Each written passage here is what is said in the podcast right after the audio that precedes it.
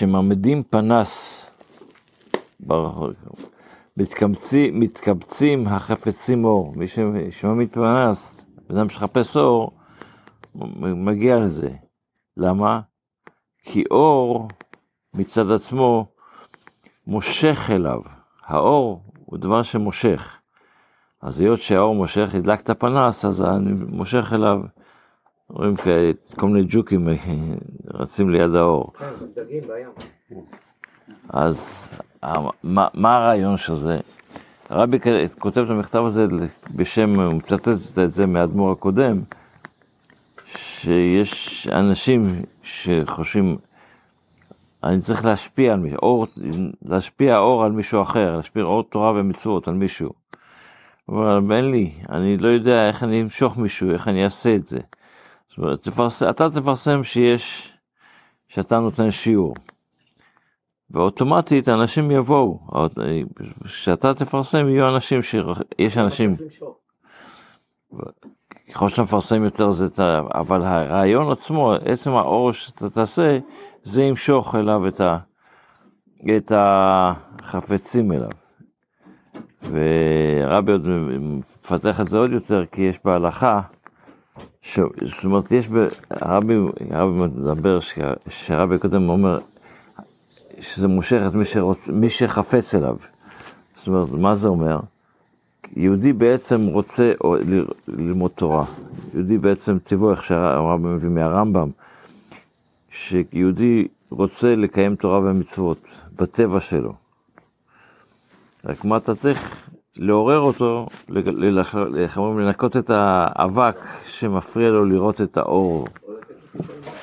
אז לכן, אומר הרבי, שאתה תשים פנסים, והפנס הזה כבר יעשה, יביא את האור לבד. ב... את ספר בהלכה, אנחנו מלמדים על תפילה, אז אתמול דיברנו קצת על זמן תפילת שחרית. ואמרנו שהתפילת שחרית זה כנגד, תפילות בכלל זה כנגד קורבנות. אז תפילת שחרית זה נגד קורבן שחר, של שחר, שאז הזמן של התפילת שחרית היא מעלות השחר, כי זה הזמן שהקריבו את בית המקדש, את הקורבן תמיד התחילו מעלות השחר. הזמן של מנחה מתי זה? אז מנחה בעצם מותר להתפלל אם היא כנגד קורבן תמיד של בין הארבעים, אז את הקורבן בבית המקדש היו מקריבים חצי שעה אחרי חצות. אבל במנחה יש לה בעיה. אחרי שאתה מקריב קורבן תמיד של בין הארבעים, אתה כבר לא יכול להקריב שום קורבן אחר. ההתחלה של הקורבנות היה בקורבן תמיד של שחר, הסוף של הקורבנות זה קורבן תמיד של בין הארבעים. הקרבת קורבן של בין הארבעים, אתה לא יכול להקריב שום קורבן. מה קורה? אתה באמצע היום מתחיל את הקורבן, ומגיע מישהו רוצה להקריב קורבן, קורבן שלמים, קורבן אה, עולה, קורבן תודה, יש קורבנות שביניהם היו מקריבים כל, כל מי שרצה את הקורבנות הפרטיים שלו ביום חול. אז מה, מה יעשה? הלך עליו, צריך לחכות למחרת. אז לכן, גם בתפילת מנחה, אז יש כאלה שעושים מנחה ביש, בחצי שעה אחרי חצות, מה שנקרא, הוא עושה כישר את קורבן מנחה, אה, אה, תפילת מנחה.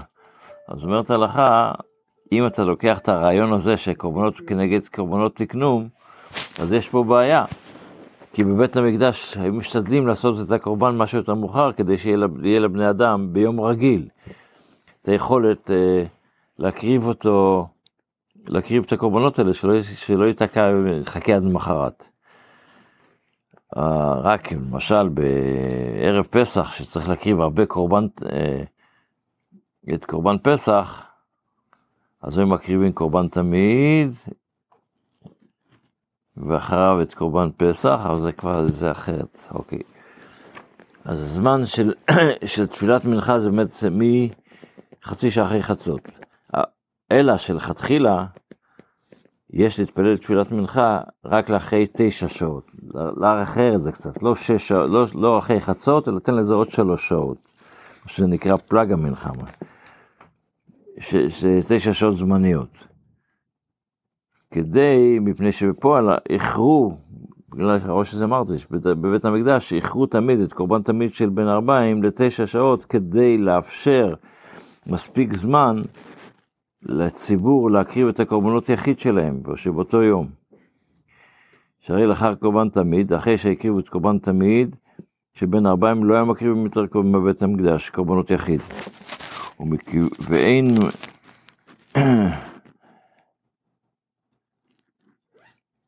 רק מה, יש בן אדם לפעמים שרוצה, נגיד, אסור לך לאכול לפני, לפני התפילה, אם אתה צריך להתפלל מנחה, אז אתה כבר אסור, מרגע שמותר להתפלל בתפילת מנחה עד, עד שלא התפללת, אתה, לא, אסור לך לאכול, רק אם יש מניין קבוע, יש הרבה פרטים בזה. אז אם בן אדם הולך לאיזה אה, דינר או לאיזה ארוחת ערב, אז שיקדים את מנחה קודם, יתפלל מנחה, אחרי זה ילך לאכול, הגיע זמן מנחה. אז יש פה הרבה פרטים שצריך להסתכל עליהם בכיוונים שונים. לא כל הזמן מפרשים את זה בכיוון אחר. כי אז בן אדם יבוא למנחה ולא אכל, אז הוא יחשוב על האוכל. אנחנו אמרנו את זה. אמרנו, אבל יש דברים שאתה יכול, יכול לפתור את הבעיה ויש דברים שלא יכול לפתור את הבעיה, זה, אומר, זה מה שאומר. תתפלל, קודם תתפלל מנחה, כי, כי כשתחשוב על האוכל זה טוב, אתה לא תשכח. את האוכל לא תשכח. את המנחה, אם אכלת, יכול להיות שתשכח את המנחה. למה לא בריא להתפלל? בבוקר זה משהו אחר ובערב, כל תפילה יש לה את זה. אבל למה מנחה לא לפני אוכל? למה לא... כי אתה תתפלל מנחה, כן. ואחרי האוכל אתה רוצה לישון, ואתה תירדם, ותגיד, יש לי זמן למנחה, אני אקום. יש כל מיני, יש כל מיני בעיות, אני אתעסק... כל אחד לומד אחר. בסדר, אז יש את הכלל, אתה לא יכול לשלוט את ההלכה לפי מה שאתה, כי, כי הגמרא אומרת ש... טוב, והסוף זמן של מנחה זה עד השקיעה. משלוש, מחצי שעה אחרי חצות, או המנהג הוא תשע שעות אחרי, אחרי, אחרי, אחרי הזריחה. אבל הסוף זמן מנחה זה בשקיעה. אבל בדיעבד, אם לא יתפלל, הוא יכול להתפלל עד צאת הכוכבים. ואין למחות בידי אלה שמקילים ומתפללים מנחה קצת אחרי השקיעה, כי יש בין השקיעה לצאת הכוכבים, יש את הזמן הביניים הזה. בתפילה עצמה, אנחנו בתפילת שחרית עדיין, בפירוש המילים של תפילה, ואנחנו בקטע אנה בכוח, והסברנו שאנה בכוח זה תפילה מאוד מיוחדת. אז אחרי שאנחנו אומרים, קבל רינת עמך, סגבנו תארנו נורא, נא גיבור דורשי ייחודיך, אנחנו נא גיבור דורשי ייחודיך. מה זה נא גיבור? דורשי? נא זה הקדוש ברוך הוא, נא גיבור זה הקדוש ברוך הוא. דורשי ייחודיך זה עם ישראל, אלה שהדורשים את הייחוד של הקדוש ברוך הוא, שהקדוש ברוך הוא אחד בעולם. יש, איך אומרים, הקדוש ברוך הוא,